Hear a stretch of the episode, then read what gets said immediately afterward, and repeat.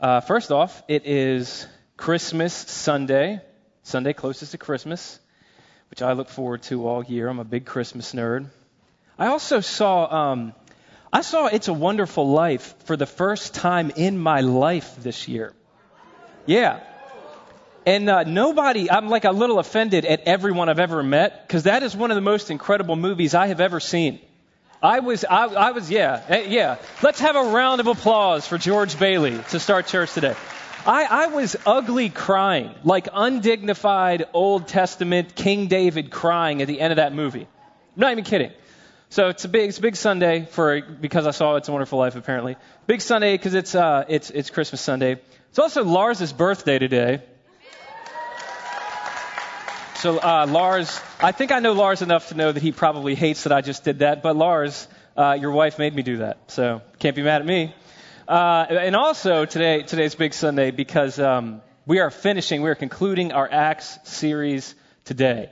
Today marks the end of the. It is the longest uh, sermon series that I've preached in my going on eight years as pastor. Uh, the 24th week.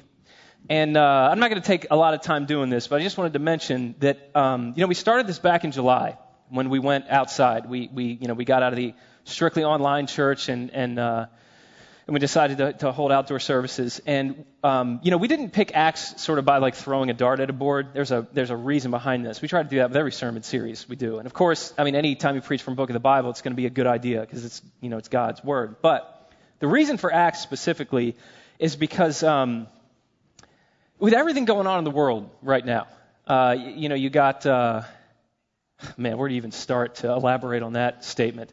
Uh, there's just a lot of things going on. You know, all the things, you know, those things that are going on, all of them is why we did Acts. You have, uh, you know, you have a pandemic that's causing church to look different than it ever has.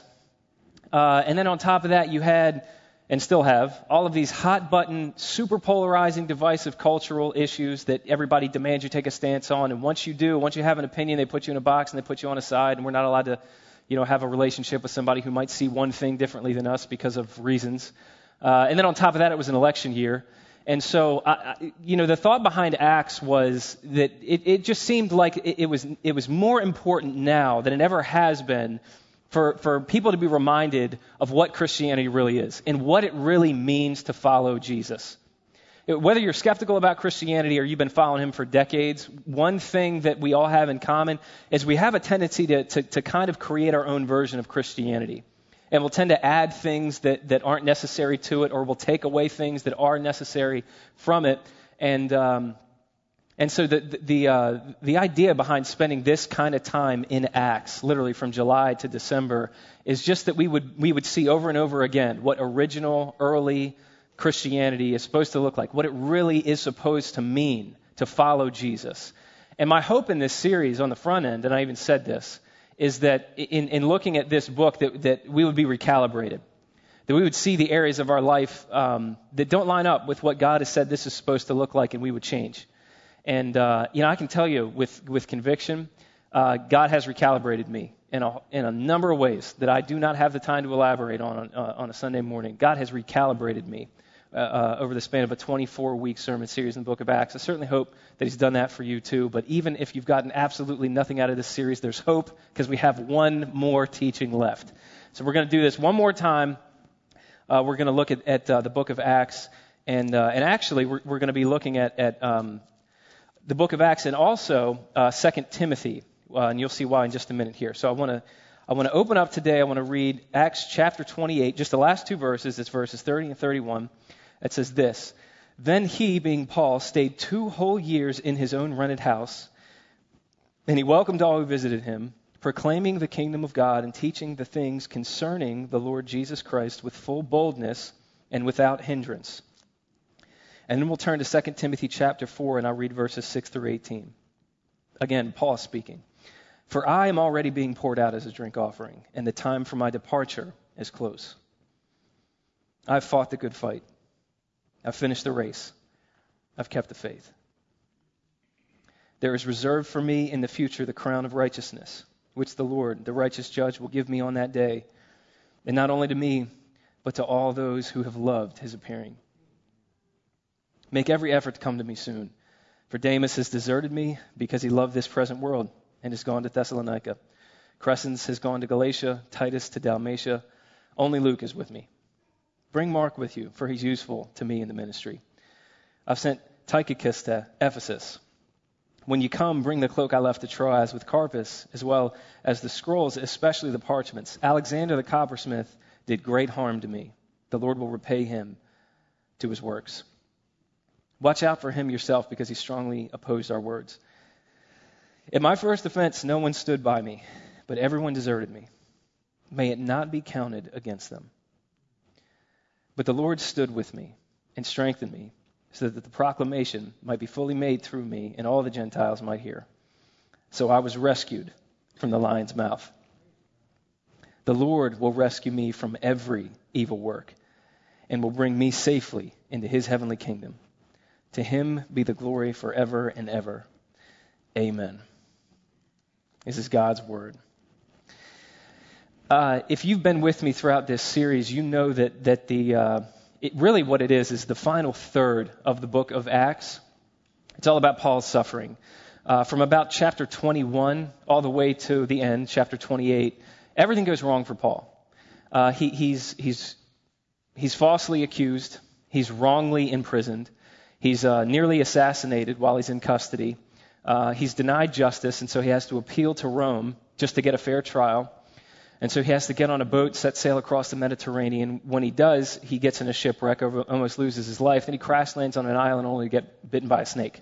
Everything in Paul's life goes wrong. And you would think, I say that to say, you would think that after everything that we've read over the last seven, eight chapters now, that Luke, the author of Acts, would give us a little bit more of a satisfying ending.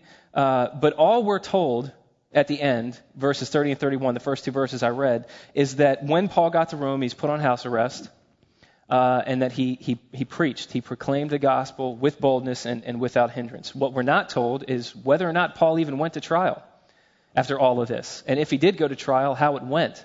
Uh, did he live? Did he die? Did he, you know, what happened? We're not, we're not given any of that. Uh, it's a very abrupt, kind of anticlimactic ending that, that frankly raises a lot more questions than it answers. And it leaves us primarily asking the question so, what does happen to Paul?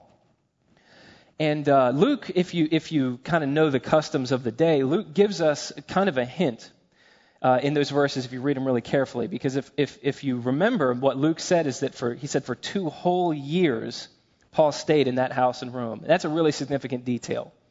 Because according to the law in that day, uh, you know, Paul had come to Rome to be tried. He kind of had to appeal to Rome to get a fair trial, so, so he set sail for Rome. But according to the, to the law of the day in the Roman Empire, there was a two year statutory period once you were in custody in Rome, during which, that, that two year period of time, your accusers uh, had the chance to get all of their information together and then present their case against you.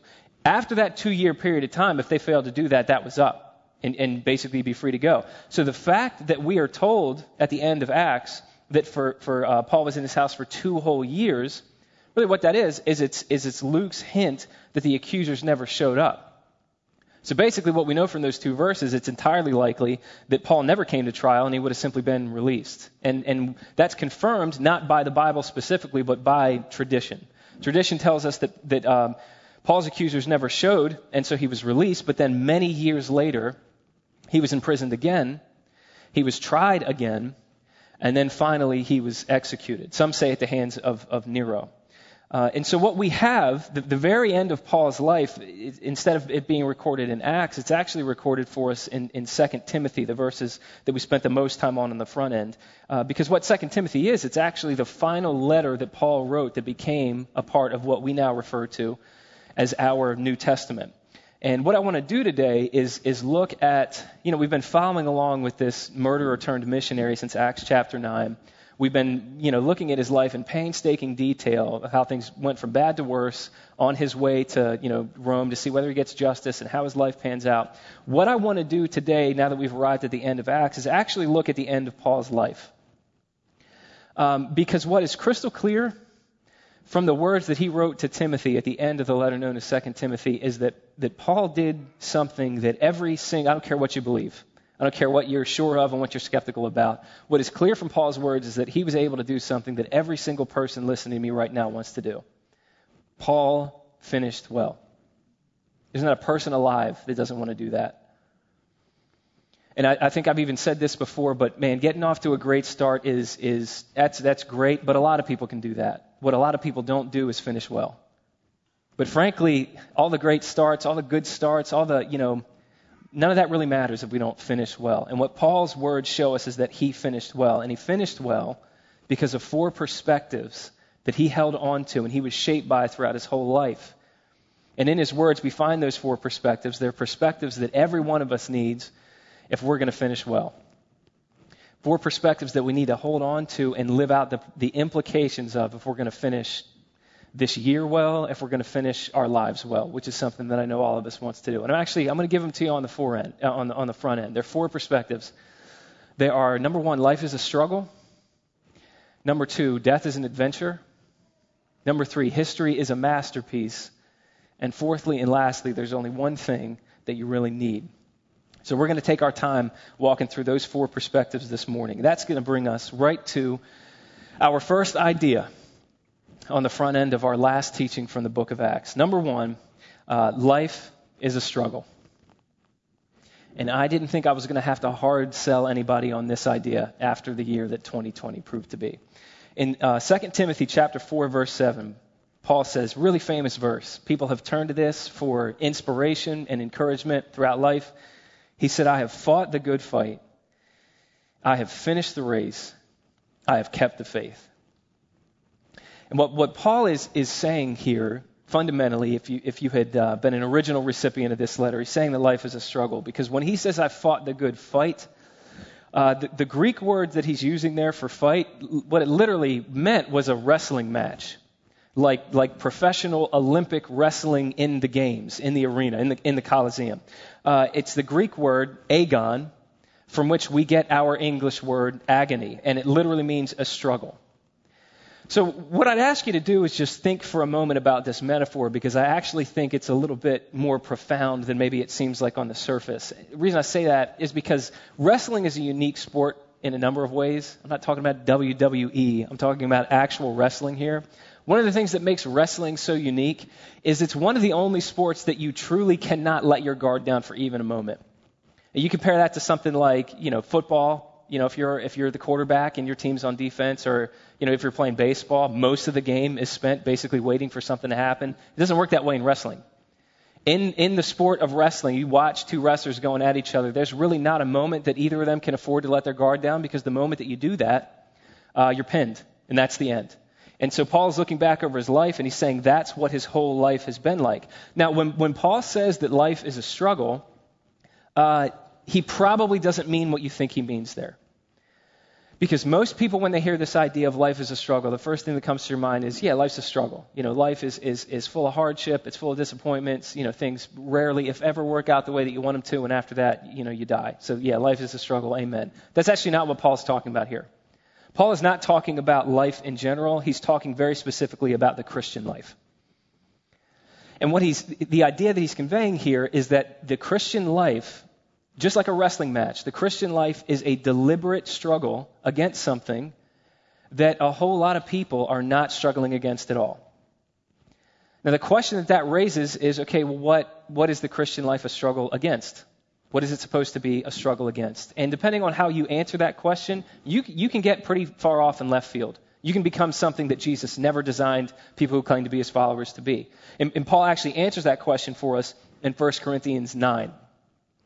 Because in 1 Corinthians 9, Paul sort of elaborates on this metaphor that he's touching on here, and he says to the Corinthians, he, he sort of draws this parallel, this metaphor between uh, the Christian life and the life of an athlete which would have made a lot of sense to people in the Greco-Roman world because these, remember, these are the people that basically invented the Olympics.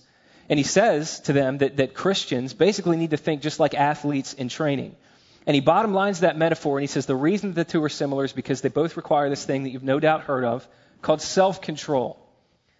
But the Greek word for self-control that he uses there is the word, I'm pretty confident I'm not going to pronounce this right. It's, it's agrotoomai. Whether or not that's pronounced correctly, what it literally means is ego control. And so, so follow me here. When, when Paul is, is saying, when he's looking back on his life, writing to a young Timothy, and he's saying that he's fought this good fight, meaning that, that life has been a struggle. And we need, to, we need to remember that the Christian life is a struggle. What he's saying is that the Christian life is a struggle against, primarily against, the demands of your own ego.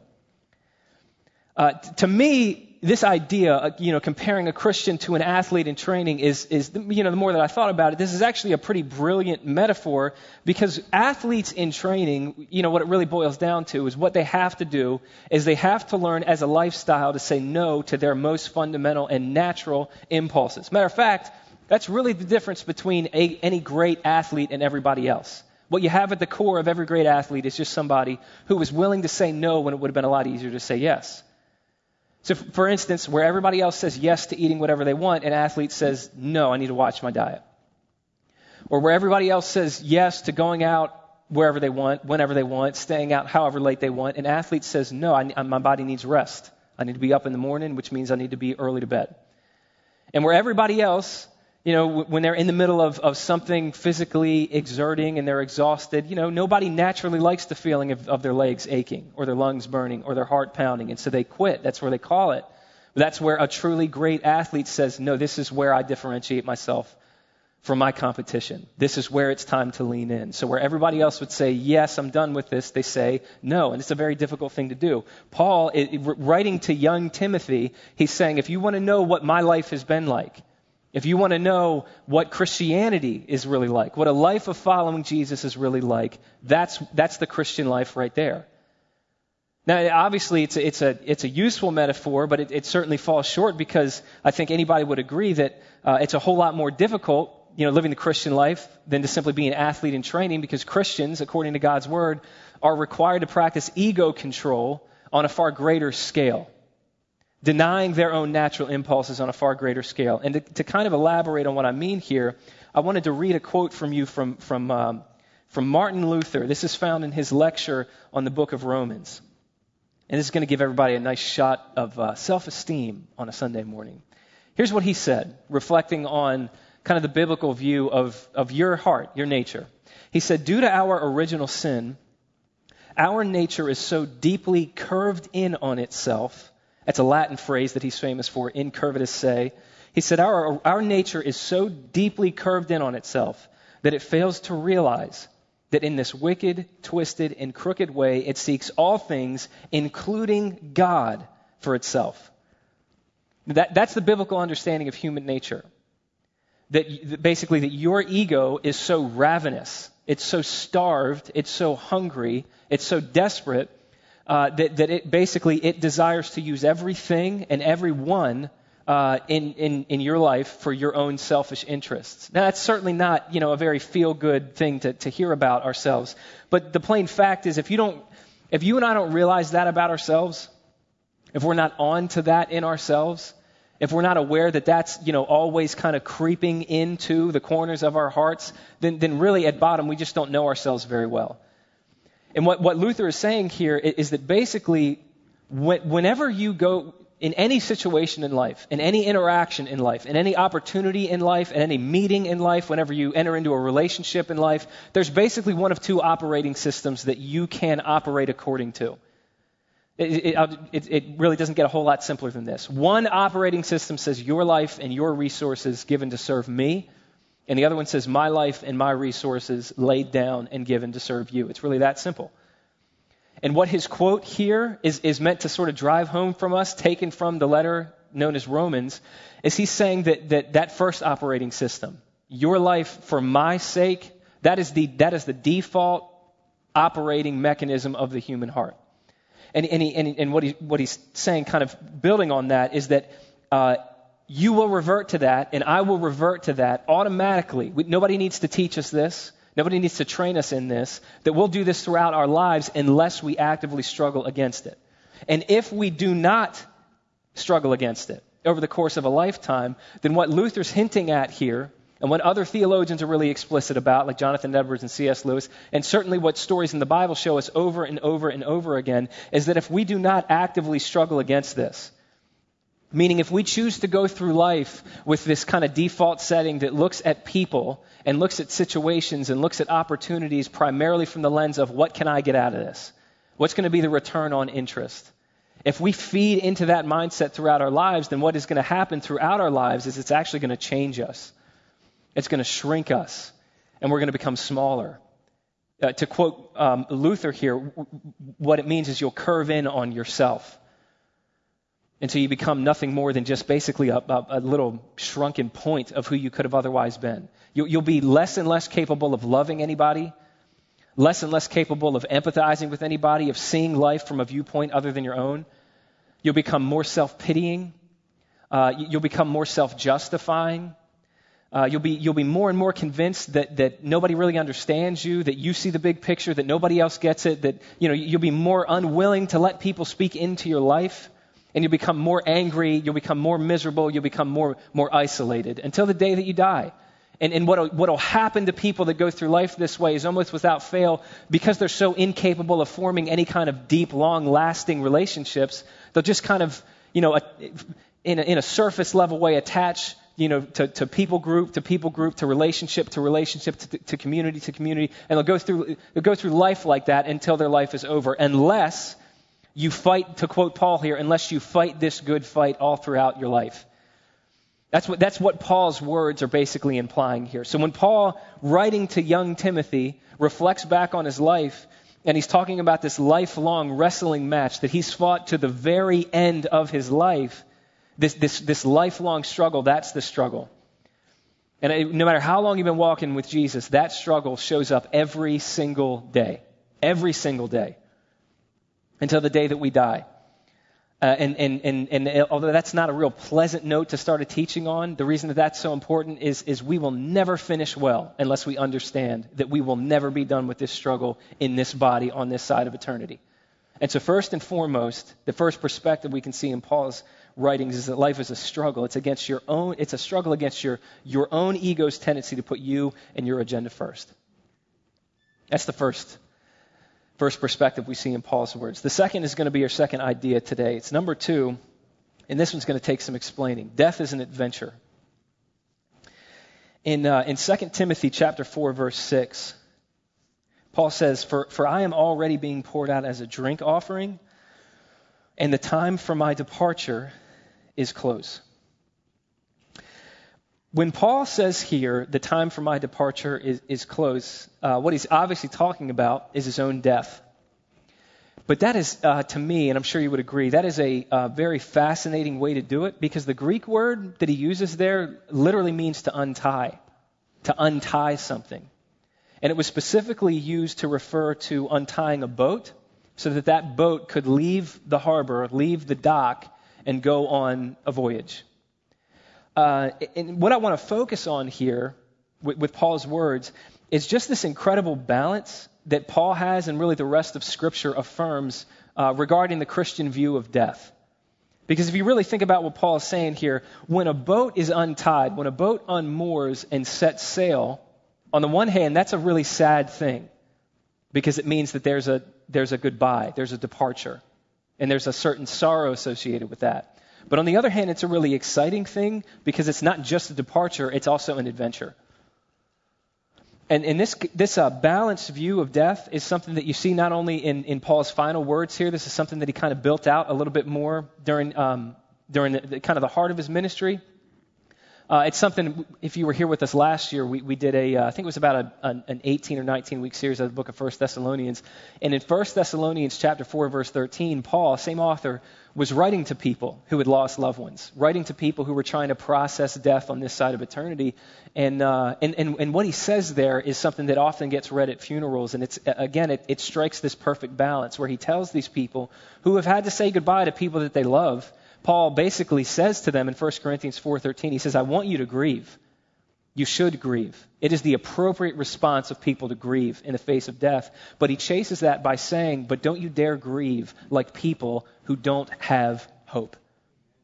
So he says on the one hand, he's not saying don't grieve, but he's saying grieve differently. Grieve with a defiant hope at the core of your being. That's this balance. And if you want to see what that, that actually looks like, there's really no better place in Scripture to see this balance at play than Jesus at the tomb of Lazarus. In, in uh, John chapter 11, um, you see that Lazarus, who was one of the best friends of Jesus, which is an incredible thing to think about, one of the best friends of Jesus during Jesus' time here, Lazarus, has died. And Lazarus' sisters, Mary and Martha, are, are in the wake of this, and they're out there and, and they're weeping.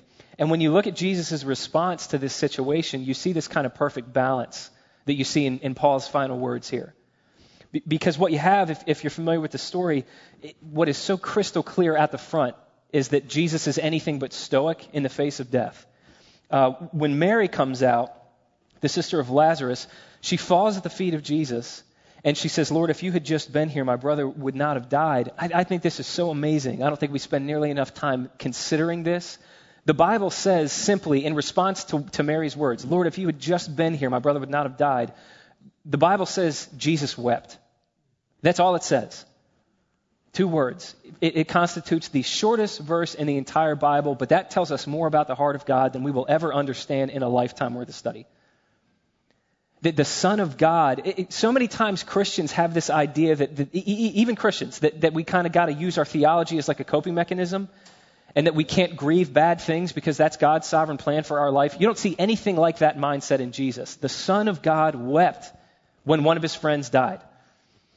And, and not only that, it, it actually shows us so much more about Jesus because twice in that story there's a Greek word used to describe the emotions of Jesus it gets translated differently depending on your version of the Bible. I read from the Holman Christian Standard Version. Twice in John chapter 11, it's the same Greek word that, that describes Jesus. My version says Jesus was deeply moved. It's, it's a word that literally means to, to, to, have kind of a burning anger within you. Actually, the literal definition is to, to be snorting with anger. It's almost describing like a war horse that's getting ready to go to battle. Twice, when, uh, the, the, uh, the, the text says that emotion was present within Jesus. When Jesus saw the friends and family members of Lazarus weeping, he experienced that kind of deep seated anger. And then when he actually stood by the tomb of his friend, Lazarus, he experienced that anger again. And uh, hopefully this goes without saying, but I'll just make it clear anyway. Jesus was not angry at Lazarus for dying. And he certainly was not angry at the friends and family of Lazarus for weeping. He was angry at the tyrannical hold that death had over humanity. And what Jesus' response to death shows us is that this world as it is today is not the world that God originally intended or designed. And people have fought me on that before. I'm, I'm, I'm going to keep fighting. I'm going to keep fighting that. At the beginning of the Bible, what is so clear is that God did not design a world with sickness and pain and death in it. The world, the world exists as it does today because we turned away from God. And here you see in John chapter 11 that even though we're the cause of all of that, still Jesus was moved to tears and moved with anger when he saw what death was doing to the, to the creation that he so loved and had come to die for. Now you compare this view of death to what, you know, just a general secular view of death offers you, and you see how rich Christianity is and how bankrupt secularism will leave you in, in the face of death. Because death is something that we all need to deal with eventually. Maybe it's something that, that some of us have had to deal with prematurely in 2020.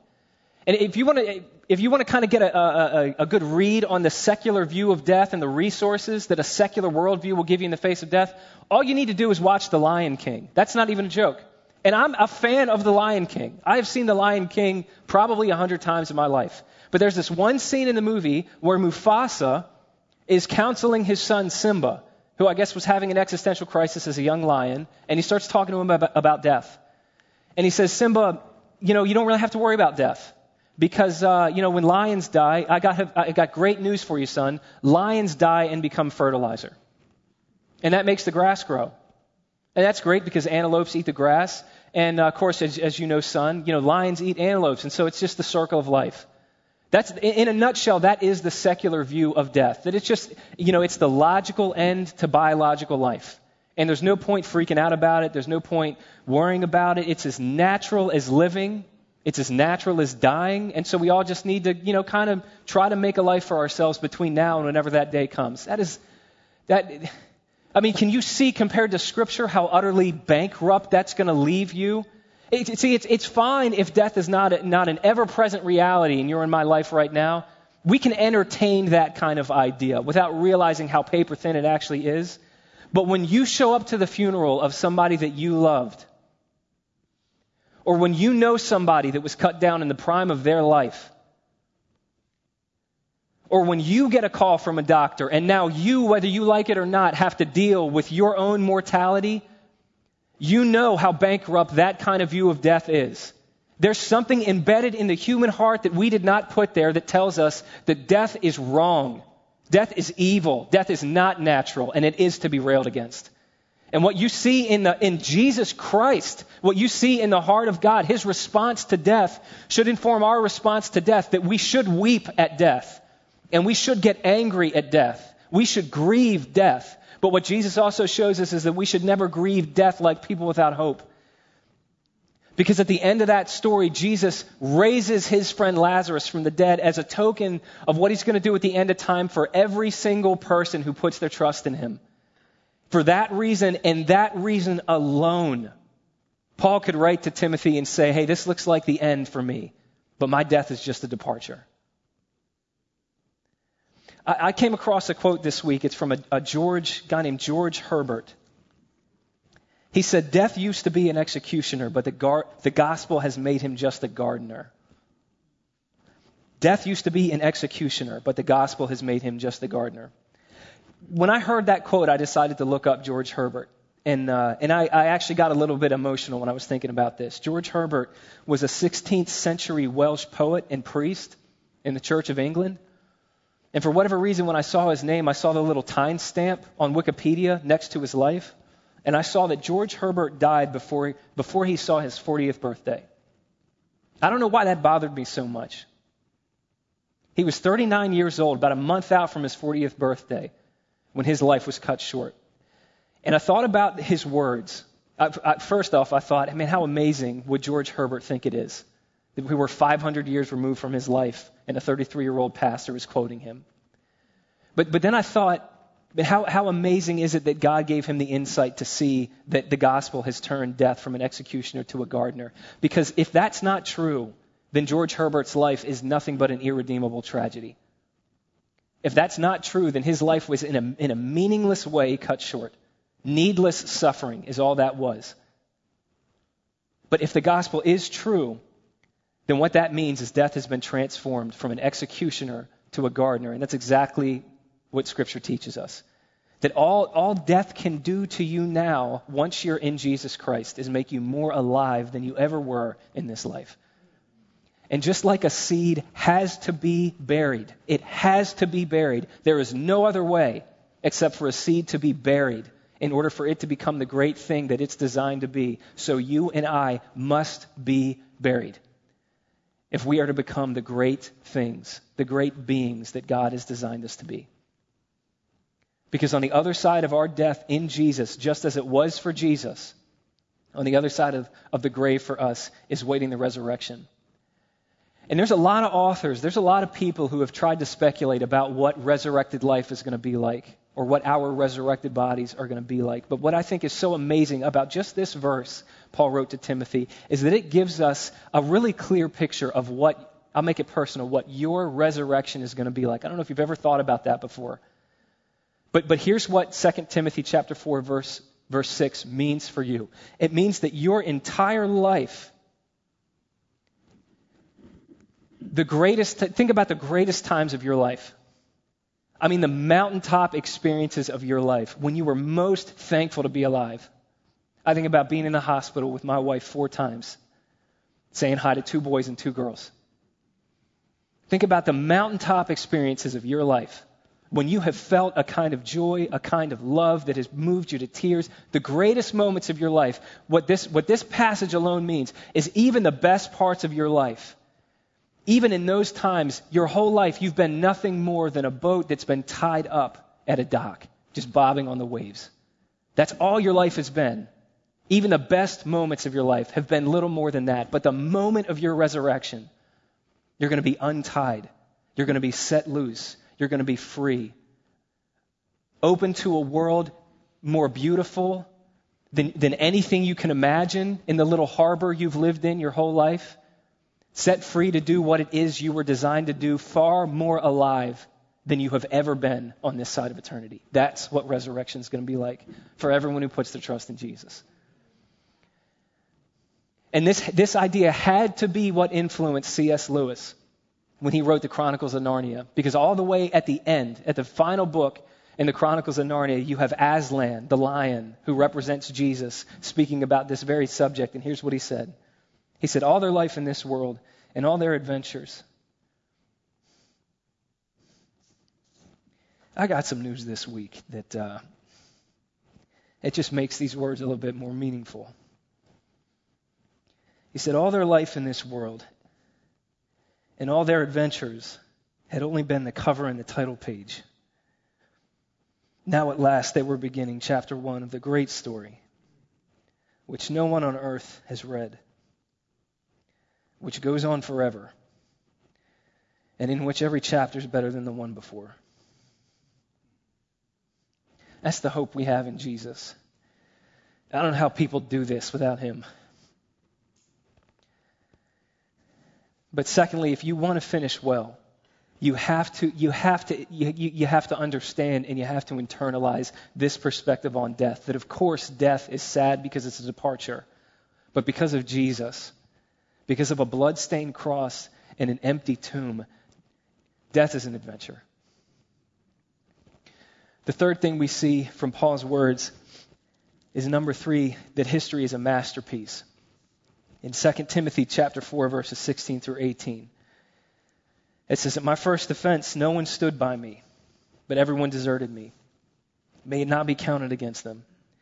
But the Lord stood with me and strengthened me, so that the proclamation might be fully made through me, and all the Gentiles might hear.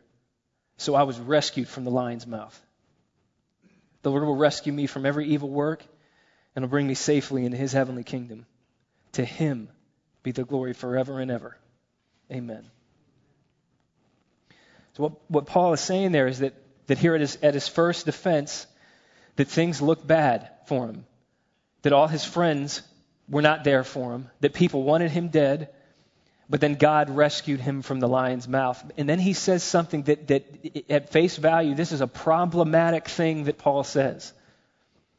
Because then in verse 18, he says, The Lord will rescue me from every evil work. Now, that's problematic on its face, and the reason I say that is because at first sight, that looks like Paul is saying, hey, God's rescued me from every bad thing that could have happened to me, and that's what he's going to do every time. That God's hand is with me, God loves me, God has a calling on my life, and so nothing bad is ever going to happen to me. It's always going to end the same way. But of course, that can't be what Paul means here, because in this same passage, we just looked at the verses where Paul says, hey, the end is near for me.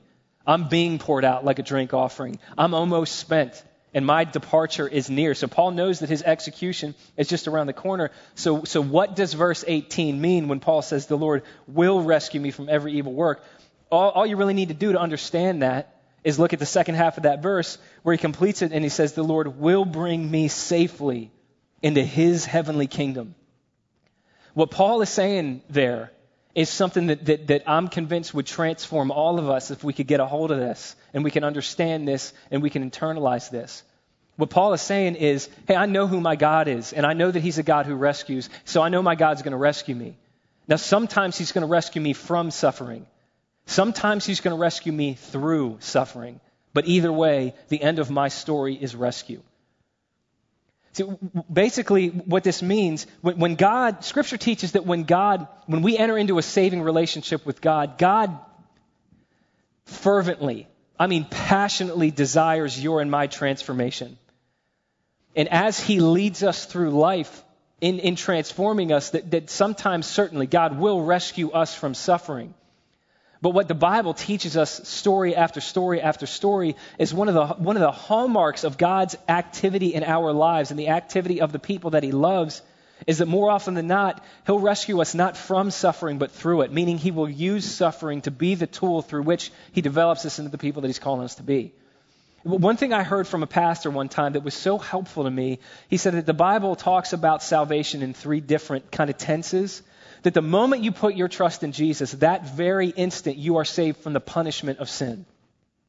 So if you have put your trust in Jesus, you will never be punished according to your sins. That's why Scripture can say there is therefore now no condemnation for those who put their trust in Jesus.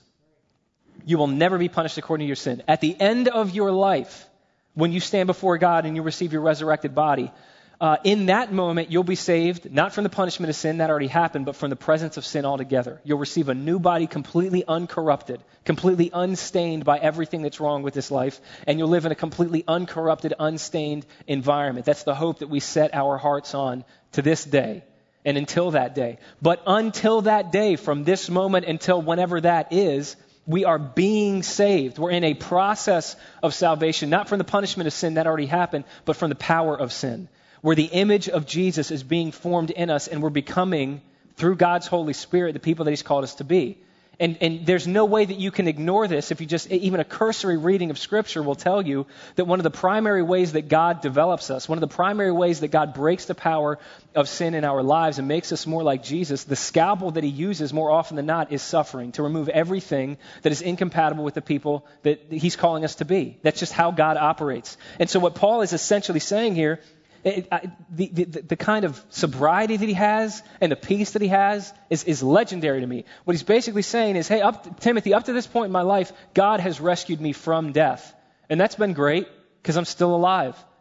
But now at this point in my life, it looks like God's going to rescue me through death. He's going to use my death to finally rescue me once and for all. That didn't bother Paul at all. He didn't lose an ounce of sleep over that because he knew that his end, in the end, he was going to be brought safely into the kingdom of God. In other words, I say that to say Paul understood that history is a masterpiece.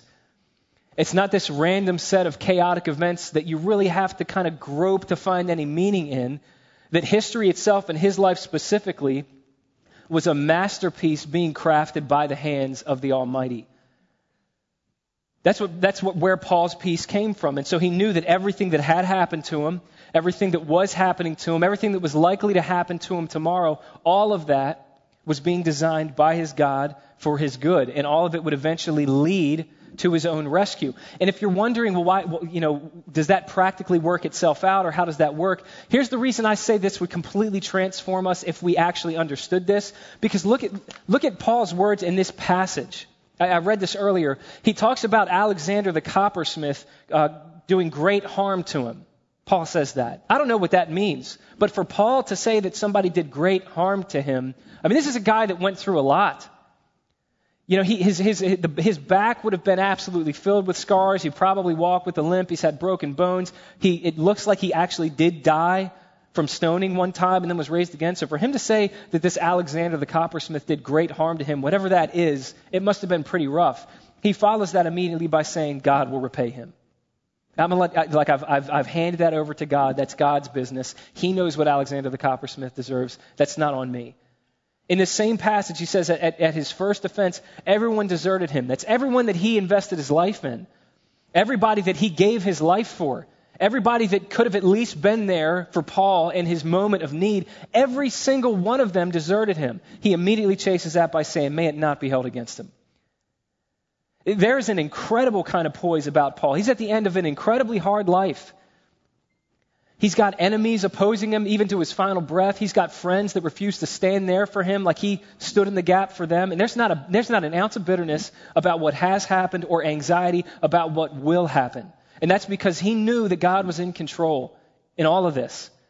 He knew that God was crafting this masterpiece of his life and all of this, and all of it was going to eventually lead to his rescue. This is exactly the same idea that you find in Romans 8:28 where Paul said all things work together for good for those who love God. What that verse means is that from the vantage point of eternity, which we are never going to have in this life, we, will be glad if we can see a, a, a one, one billionth of what our viewpoint in eternity is like. What that verse means is that from the viewpoint of eternity, we're going to be able to see that everything that happened to us, everything that God led us through, the childhood home, the experiences, the broken relationships, the abuse, the pain, the trauma, the unfulfilled dreams, all of it, everything that God allowed us to experience in this life was so overruled by God that even the evil things that happened to us accomplished the opposite of what they intended.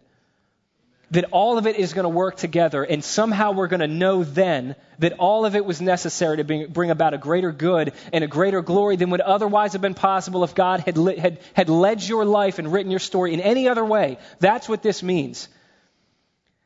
That's the hope that we have in Jesus. That this is not a series of random, chaotic events, that history is a masterpiece. And whenever God leads us through in Jesus, He's either going to He's either going to rescue us from suffering or He's going to rescue us through it. He's going to use it to be the method of our rescue. But either way, history is a masterpiece. And all of that leads us to what's going to be our, our fourth and final idea. Last idea in the Acts series. It's number four. There's only one thing you really need. There's only one thing you really need. We already covered these verses, but it's 2 Timothy chapter 4, verses 16 and 17. He says, At my first offense, no one stood by me but everyone deserted me. May it not be counted against them. Verse 17, but the Lord stood with me and strengthened me. Everyone deserted me, Paul says, but the Lord stood with me and strengthened me. You, you look at those verses, and the thing that I can't help but notice here is Paul is talking about the Lord.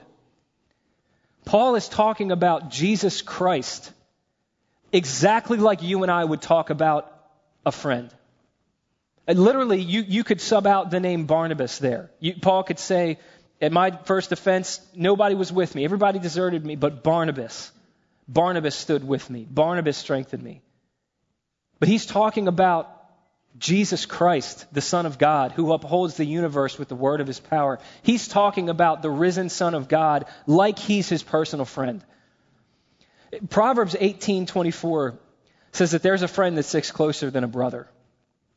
And in the Old Testament, which talks a lot about friendship, which is something that I think we have completely all but forgotten in the West. We're so pragmatic, we're so busy. I don't think we have any idea what the biblical meaning of true friendship really is. When the Bible talks about a true friend, a true friend is always marked by at least two things. Number one, they always let you in. Number two, they never let you down. They always let you in means they open up their life to you, they're vulnerable to you. They never let you down means they are with you to the end of the line no matter what you're walking through, you're not walking through it alone. There's tenderness and there's steadfastness. And you see both of those ideas in Paul's words as he describes Jesus here. There's the tenderness of friendship that Paul says Jesus strengthened me. That's a word that literally means to bind up somebody's wounds and nurse them back to health. And then there's the stalwartness here, that, that, the steadfastness here, that when everybody else deserted Paul, when everybody else deserted Paul, Jesus was there for him. Now, I, I said on the front end of this teaching that this was about four perspectives we need if we're going to finish well. The plain fact of the matter is we need a whole lot more than a perspective if we want to make it out of this life alive, if we want to finish this life well. We need more than a perspective. We need a person. We need a person who's finished well for us. We need a person who's gone ahead of us. We need a person who says they're never going to leave us and they're never going to forsake us. We need a person who can stand with us no matter where we're standing. We need a person who can strengthen us when we are at the end of the strength that we have. That person is named Jesus. What is crystal clear in the final words of Paul here to Timothy is there was only one thing he knew he really needed, and that was friendship with God.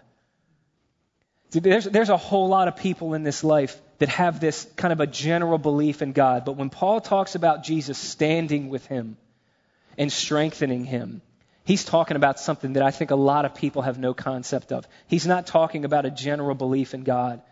He's talking about a personal relationship, an existential counter with his Savior. He's talking about Jesus, having Jesus come into his life like a friend comes into your life when everything is coming unglued and you don't know what to make of it. What Paul is saying here is, I felt him with me. This isn't just some intangible, ethereal hope that I have. This isn't just some delusion I had on the road to Damascus. I felt him stand with me. I leaned on him.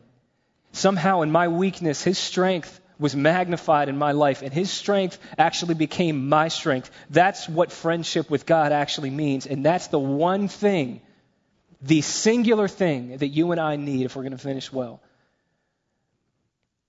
So many people have this general belief in God, or they try to live their life according to a general set of Judeo Christian values, and they might pray before they eat, and they might pray before they go to bed, and they might do religious, moral things. It's going to take a whole lot more than that for you and I to finish this life well. It's going to take what Paul is talking about here. And the final question that Paul's life forces the reader to ask, forces you to ask, is Do you know Jesus like this? Do you, do you, have you experienced friendship with Jesus like this? Have you had an encounter with your Creator like this? And this isn't something that you're going to experience all the time. No matter how long you've been walking with Jesus, there's always going to be periods of spiritual dryness. It's not going to be rainbows and butterflies every day. But the question is have you ever experienced anything like what Paul's talking about here? Do you know what this is? to experience your Savior standing with you and strengthening you. And maybe you ask the question, how do you get something like that? And the answer is clear. We get it the same exact way Paul got it, the way anybody gets it. We got it. We get it. It's available to us because of the gospel of Jesus Christ. In John chapter 15, the night before, it's the night before Jesus knows everybody's going to leave him. His own father's going to forsake him. He's going to die. And he looks at his disciples and he says, I'm not calling you my servants anymore. I'm calling you my friends. That's something that every single human being, we are designed by our Creator to need that kind of relationship with Jesus. The reason that we need to know Jesus as a friend is because he is the only friend who will, he will, he's the only friend who will always let you in. Literally, at Calvary, his arms were nailed open for you. No one has ever been more vulnerable to you than he has. No one has ever opened up to you more than he has. And no one has, you know, we talk about friends. They, they always let you in, they never let you down. He is the only friend that will never let you down. When he hung on that cross, he was being abandoned, he was being forsaken, he was being deserted, he was being punished for crimes he did not commit, and he stayed. And I want to tell you something. He did not stay on that cross for humanity in general, he stayed on that cross for you personally. You need to know that. We need to know that. It's the most important truth in the universe. I want to close. We're, going to call the worship team up. And this will be the last thing we go over today. John Stott, in his commentary in 2 Timothy, he said that this time where Paul says, everyone deserted me, he said that, that basically what that is, is it's Paul's Gethsemane. Because what you have here is Paul was on trial for his life, and everyone deserted him. Just like when Jesus was on trial for his life, everyone deserted Jesus. But there's a huge difference here. Because when everybody deserted Paul, he turned to God and he was strengthened and comforted by his relationship with God. But when everybody deserted Jesus and he turned to God, Jesus called out and he said, My God, my God, why have you forsaken me? Scripture teaches that you and I were designed originally to walk with God. I think one of the most beautiful pictures in all of Scripture is found before the fall in the first two chapters of Genesis, where there's this picture of mankind, of Adam, walking with God in the garden. That's exactly what you and I were designed for. But we turned our backs on him. And what we deserve is for God to turn his back on us. But that's exactly what was happening to Jesus on the cross. I remember years ago, this always stuck with me. I was teaching about this exact concept, and somebody from the congregation came up to me and he was, he was crying. And he said his whole life he was so worried about what God the Father would say about him when he stands before him at the end of his life because he always saw Jesus on the cross. And he'd been raised in church. He saw Jesus on the cross and he said, If God the Father forsook Jesus, then what chance do I stand before God? If he, if he turned his back on Jesus, then how could I possibly stand before him with any hope of being accepted? The only reason we have any hope of being accepted is because Jesus was not. The only reason we can have any assurance of our salvation is because Jesus was forsaken. Because he wasn't dying for his sins, he was dying for yours, and he was dying for mine and he was coming as the great substitution to take our penalty away so that we would never experience what it's like to be forsaken by God. Calvary shows us that God was willing to forsake his own son so that he would never have to forsake you if you would just put your trust in Jesus. That's the gospel. I got to ask you, do you know Jesus like that? Do you know the Son of God like that? Do you have friendship with your Creator like that? Can you say that He stood with you that he strengthened you? Is it more than just this abstract, ethereal idea? It's the most important question you will answer between now and the day that you stand before God. Knowing Jesus like this is the only shot you and I stand in this lifelong struggle that life so often is. You're not going to be able to resist the, the, inclinations of your own heart to put you and your agenda first until you see Jesus laying down his life for you. You can't. We don't have it in us. We're not going to be able to face our own death or the death of anybody that we love apart from Jesus, apart from that empty tomb promising us that death is just an adventure, and on the other side of this, we're going to be more alive than we ever have been by grace through faith in the name of Jesus. And it's only in knowing Jesus like this that we can rest knowing that history is a masterpiece, that God's in control of it, and all of it's going to lead to our rescue, and we're going to make it safe to that other shore, and we're going to arrive in His kingdom safe and sound, and nothing and no one can take that away from us. The, uh, it, more, than, more than we need oxygen, we need to know Jesus the way that Paul does here. I got to ask you, do you know him like that? Do you know him like that? There's not a person alive that can answer that question for you. Don't walk out of here until you've answered it. His arms are open waiting for you. That's it. That's all. Let me pray for us. God, there's just two people listening to this teaching right now people that know Jesus and, and people that don't. And wherever we're standing, God, we need to know him more. You know the hearts and minds of every single person right now. You know who has yet to put their trust in the Son of God, who lived for them, died for them, and rose again for them. God, would you open their eyes today and cause your light to shine so brightly in their life that they would be powerless but to see it? God, would people please, God, would you bring people home today into the saving knowledge of Jesus Christ? And for those of us who've made that decision, God, would you just make us a community of people that it can be said we knew Jesus more throughout our momentary vapor of a life on this rock. Let it be said that we knew Jesus more, and then we knew him more, and then we knew him more. And our love for him and our trust in him grew deeper and deeper all the days of our lives. And we looked more like him, and we loved more like him, and we showed people what you did for this world through Jesus. Let us be a church full of people completely changed by grace through faith in the name of Jesus. There's nothing greater. There's no better way to spend our time. In the name of your son, Jesus. Amen.